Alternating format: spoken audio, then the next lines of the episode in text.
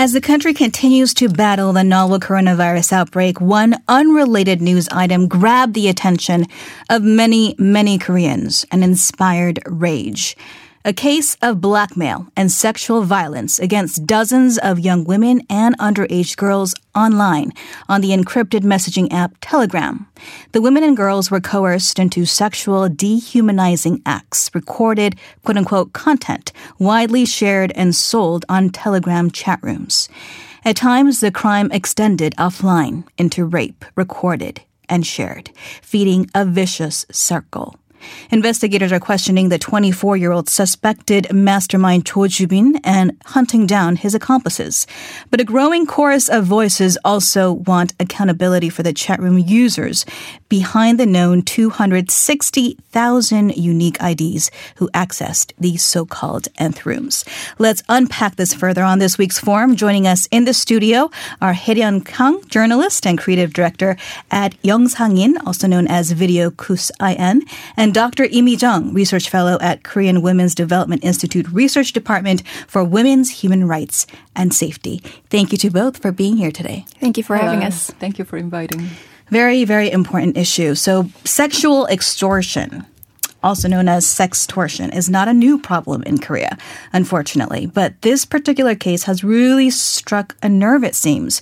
An online petition calling on the identity of the mastermind be made public garnered 2.7 million signatures, a record. And even President Moon Jae-in has, through a spokesman, called for a thorough dealing of the case. So I'm curious to know from the both of you what was your reaction, or what is the reaction that you have seen around you, and what do you think makes this particular case different? My first reaction was exhaustion because I have, this is not the first time that I have seen a digital sex crime like this. Uh, in 2018, there were the historic women's rallies in, that started in Hyehwa against spy cam porn. Uh, the year after that, there was the Burning Sun scandal, from which we found out that a uh, number of prominent K-pop celebrities were exchanging spy cam porn and illegal footages of women they had sex with. And so when I first saw this, and I think this feeling was reflected in a lot of the women around me, the reaction was, again? And you said in your question that what makes this different? I don't think it's different. That's the problem. This is such a normalized, ordinary, recurring problem in Korean society. So, for people who are following this, I guess, uh, very closely, such as yourself, Haeryeon, it may not come across as a big surprise, but for those that are kind of casual followers of online sex crimes, do you think it came across as a surprise, Dr. E? Yeah, sure. I'm also very surprised and frustrated. In 2018, we had a very strong Me Too movement. So through that movement, we, I mean, these protester, women protesters demands a lot in policy changes. So, there has been a lot of uh, changes and improvement, but still we got this kind of incidents. So surprising thing about this event is that it involves minors and then many of these young women and the, the children are exploited and online. So, but somehow this punishment level is not severe enough. I think that's why this kind of uh, the instance repeated again. Yeah, and I think that's why we're seeing this uh, movement online also to strengthen the consequences of such actions so that it does not repeat again. But we'll get to that in a little bit. Um, I do want to talk about, I guess, the uh, way that this case is being uh, addressed or titled. It's called the nth room case, and this uh, refers to, I guess, the number of chat rooms that were on Telegram um, with varying degrees of um, shocking uh, material of victimizing uh, women. Uh, in compromising positions. We won't go into great detail, but I think that's part of the shock, some of the things that were done to them. Um, do you think that this term that is being called the nth room case could downplay the seriousness of the crime as it does leave out important descriptors such as sexual exploitation? Tom described this instance as established as an room, chat room instance. But I mean, well, that is one possibility. But what is worrying about this terminology is it does not reveal the, the seriousness of this crime. So I think these media or reporters, I, they had better mention the exploitation, sexual exploitation of young women and children. So I think that is that should be emphasized when they describe the whole event. Mm. If I may add something, I think there's what's in a name, right? And there's always a problem with each name because a name by nature leaves out things when it includes some things. If you say the nth room in headlines, it's catchy, it's memorable, people can remember it. But, you know, as Dr. E said, it leaves out sexual exploitation, but it also leaves out the generality of this issue. The fact that things that happen in nth rooms has been happening online in dark websites for years. Think about Soranet which was a similar website. Yeah, so let's talk about that a little bit. Uh, certainly, that's something activists and experts have been pointing out that this isn't just a problem of one individual, Cho Chu Pin, um, but that it does reveal a greater structural problem about Korean society as a whole. So, Haeryeon, what do you think are some of the social issues that this case has brought to the surface? I think at the very core, the issue is that there is a normalized culture of consuming women as pornographic entertainment. You see this in so many different aspects of society from K-pop idols who fulfill these Lolita fantasies of older men um, to the gaming industry, which many young men partake in on a daily basis and is notorious for misogyny. The gaming industry has women in short skirts with legs wide open, and this is the norm. And in your daily life, you have people where it's completely normal to rate people's appearances, and this weighs especially heavily on women. And this culture of objectifying women, um, the institutions in South Korea are just not catching up to rectify this problem. You see this in light sentencing of law enforcement, where things are mostly reactive, not preventative. You see this in education, where feminism is often still seen as a taboo or something that's kind of an uncomfortable subject. Mm.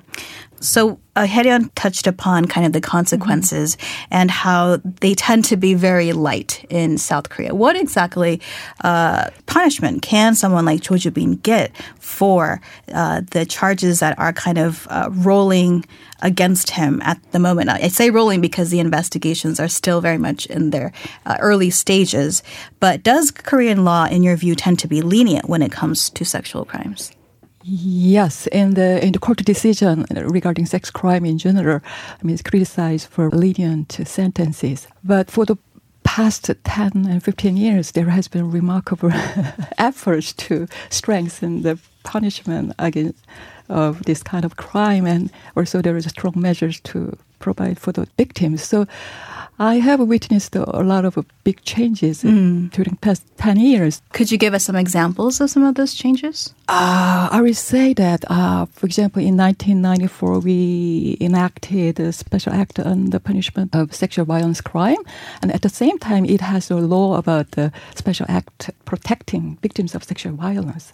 So this second part of act is very important because even though there has been criminal code punishing the sexual crime, I mean, none of the women cannot come forward because of this secondary victimization and so on. So the, just protecting this victim is a very important approach, but somehow we have been very successful in protecting his victim. In that way, these women can ask for help, and police can help provide help for these women. So we have improved a lot. And also, when people to protect the child and juvenile from the sexual abuse, the sentence term is very strong. So, for example, when someone rape a child or juvenile, uh, then the sentence it, he can be sentenced up to in prison for lifetime, or can be in prison at least five years or more. So this level of the punishment is equivalent to the punishment of murder. So I would say that in the in the act, the level of punishment level is high. The problem is from the part of judge when they apply this law on cases, they have to follow the what is it? It's the sentence guideline. Mm-hmm.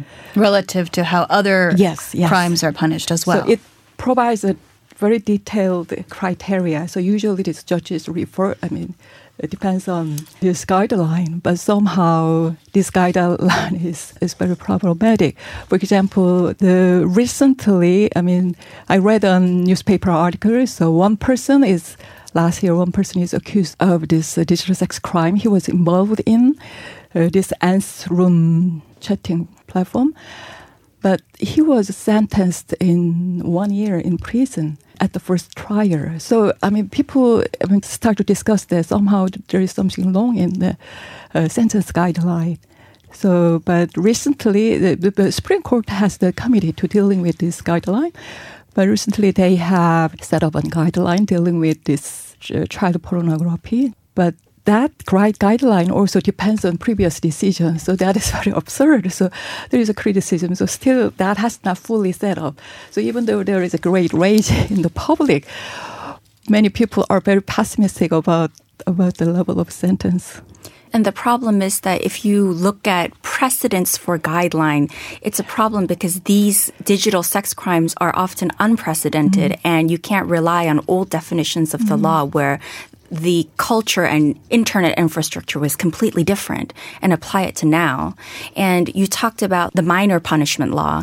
There's also the when when it comes to digital sex crimes, you can be punished under the Sexual Violence Punishment Act for producing or or distributing illegal porn right? Like illegally shot footages, which includes spy cam porn.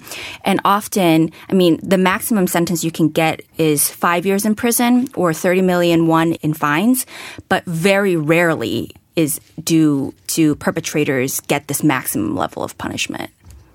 So, what kind of, um, I mean, I mentioned in the intro that there were some 260,000 unique IDs who um, accessed these nth rooms. And um, because Telegram isn't in, encrypted, um, police and investigators don't have immediate access, but they are finding other ways to identify some of these people because there was uh, contact in social media such as Twitter and, and Facebook and, and, trying to get these people into the chat rooms as well. Obviously, this was a big money making scheme um, as people uh, paid uh, some $1,200 for some of, some of the content. But what do you think needs to change then? We talked about kind of the limitations where we stand now given precedents and that the judges need to consider these guidelines because we can't punish, I guess, a sex offender more than perhaps a murderer. That could be one opinion. But Hae-ryun, what do you think are some steps that should be considered then to make the punishment fit the crime? Because, I mean, for these women who were in these chat rooms, their lives are pretty much over in the context of Korean society? I think it's a catch 22 situation because individuals cannot change without widespread uh, institutional change, but institutions must be tackled by individuals who want these institutions to change. So I'm not a legal expert. I don't know the details of how law enforcement should change. I think generally it it needs to be definitely more proactive in tackling these issues. It can't just be whenever there's a huge scandal and making headlines in the media that they organize a task force to react against these issues. They have to have a some sort of a government bureau that's looking over and monitoring these issues all the time and making sure that, you know, um, working together with major platforms like Naver and Daum to delete these footages when they come up. And there's also the issue of a lot of these servers and platforms being based on abroad. So Korean law enforcement needs to find a, a more efficient way to interact with Google, Telegram, Twitter. And that's just not happening fast enough right now. Mm. And you had written, uh, Hae-ryun, about the Goo Hara case and, and the judge, Oh Duk-sik, who had acquitted Goo Hara's ex boyfriend of illegally filming his ex girlfriend and, and who went on to commit suicide. Um, so he, the judge, Oh Duk-sik, in fact, volunteered to withdraw from the this particular trial, uh, given kind of the big uproar that he should not be attached to this trial given his track record. So, do you think that these little pieces is encouraging progress in the journey toward better judgment? I think it's a positive improvement that women's voices are being heard. And I think the Odokshik case is important because to give a little bit of a context of who this judge is and why he's caused such an uproar, um, he was the judge that oversaw the Chang case one of the Chang Jae-yeon cases in 2019 and Goo Hara Choi case in the same year and he acquitted the Chosun Ilbo journalist that was accused of sexually assaulting the deceased Chang Jae-yeon, the actress. And um, Choi Jong-bum was also accused of illegally filming Goo Hara, his girlfriend at the time. And both charges were acquitted. And it's not just the fact that they were let off, it's the reasoning behind these charges that caused such an uproar. For example, with Choi Jong-bum and Goo Hara, the judge said because they were having sex on a regular basis anyway, and because Goo Hara wasn't trying to stop him, this illegal footage is not illegal. And so this shows a, a Even limited. though it was taken without her consent. Is that correct? Exactly. Yeah. That's what Goo Hara claimed. And um, this was seen as showing very limited gender sensitivity. And the uproar uh, about, you know, there was a petition, online petition to make Odokshik not oversee any of the nth room cases.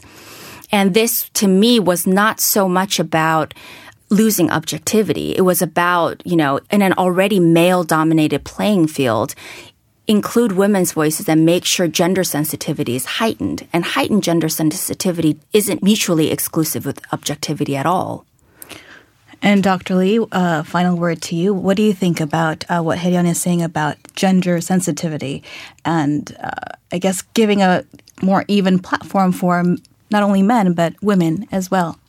The somehow this court uh, they the majority of those people in, in the court i mean they tend to make a conservative decision so that decision often make women victims frustrated. So i think the recently i mean two years ago i mean surprisingly the supreme court announced that this judge should have a gender sensitivity when they making decision so it is a remarkable improvement. So I think the but still we the court and our Korean society has a far way to go improving the perception of sexuality and the women and the victimization of child and so on. But usually, not only in online sexual crime, also in offline sexual crime, the predator they are someone you know very well in most cases, not only in Korea but also in other countries. But people got to know about this kind of crime through the newspaper media. Usually, newspaper media deal with a very serious sex crime involved. I mean, this violence was involved. But in most cases of sex crime is done by your partner, lovers, family members, kin members your colleagues and senior in the university or workplaces. So I, for example, in these cases, um, besides a few operators, there was 260,000 users.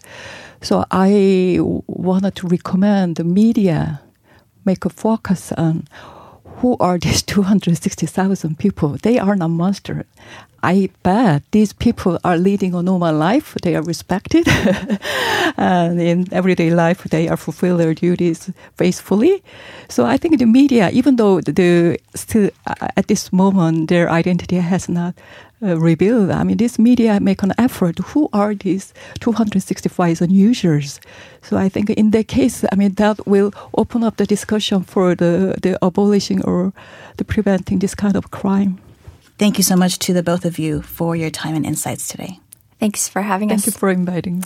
That was Dr. Imi Jung, Research Fellow at Korea Women's Development Institute Research Development for Women's Human Rights and Safety, and Kang Hae-ryun, journalist, uh, and also creative director at Youngsang In. Struggling to bring Korean gifts to your country? Just shop at G Market Global. No need to go to Myeongdong or Dongdaemun anymore. Plus, with our application, your shopping can be much easier. Download Gmarket Global application and experience smart international shopping right now. Civic groups have played a key role in compiling evidence linked to online sex crimes, everything from images, videos, and screen grabs of chats, and reporting their findings to legal authorities. One such group is Project Reset, and we are joined now by a rep who wants to stay anonymous. Hello. Hi, thank you for having us today. So, how did Project Reset come to be? Project Reset is an acronym for Reporting Sexual Exploitation in Telegram. Last December, when a series of sexual exploitation cases were reported, we searched illegal channels and encountered dozens of relevant Telegram links. However, without a consistent and organized format, the reports of the illegal channels were often leaked to the perpetrators beforehand. Also, one time reporting was not able to sanction the channels effectively. So we started a reporting project in addition to various relevant activists. Reset also means re-establishing the online safety of women threatened by rape culture. So, what would you say is the fundamental problem in Korean society and its attitude towards women that's allowing such online sex crimes to take place? So, Korea is not alone with this fundamental problem, but in Korea, we can easily hear men's objectifying judgment of random woman's body on the street. It is common to hear whether a certain woman is quote unquote sexable or not, or hear some saying that I only watch free porn. The Telegram news report led additional 2,000 incoming members to the chat room. While the public felt outrageous about the news, the word nth room dominated the search engine at a porn website with once 42 billion watchers. On the Naver Q&A section, an elementary teacher inquired about his job status when caught involving in the nth room. An online community opens up to share tips on how to erase the evidence and avoid the punishment. This is a fundamental problem of objectifying women, not treating them as an equal human being. Thus, we believe eradicating misogyny and sexual objectification of women would only end the digital sexual exploitation. Right. So there are some 26,000 known usernames who access to these nth room chat rooms on Telegram, and police have promised to investigate and track them down. Now, I understand the group argues that these users also should be regarded as the accomplices of the key suspect, Cho Ju Bin, and not just innocent bystanders. Why do you feel that way? And what kind of punishments, in your view, should they face? So, even though the nth room organized by Cho Ju Bin now disappeared, the sexual exploitation images are still circulated in other channels.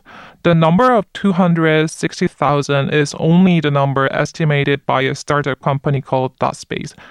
We are also estimating the number of 300,000 participants given the population on another digital distribution platform called Discord we are worried that there are more channels to which access we do not have. The so called watchers are the accomplices in the digital sexual crime. They pay to watch the images and contribute to the crime system. We believe the acts of the watchers meet the legal conditions of aiding and abetting. They were aware of the criminal act and facilitated it without any report to the police. Some of them even induced the victims to perform a certain act. Thus, they are guilty for aiding and abetting in a crime. Thank you to Project Reset for your time and insights today. And we will be back with FYI to uncover the stories left behind the headlines that you don't want to miss.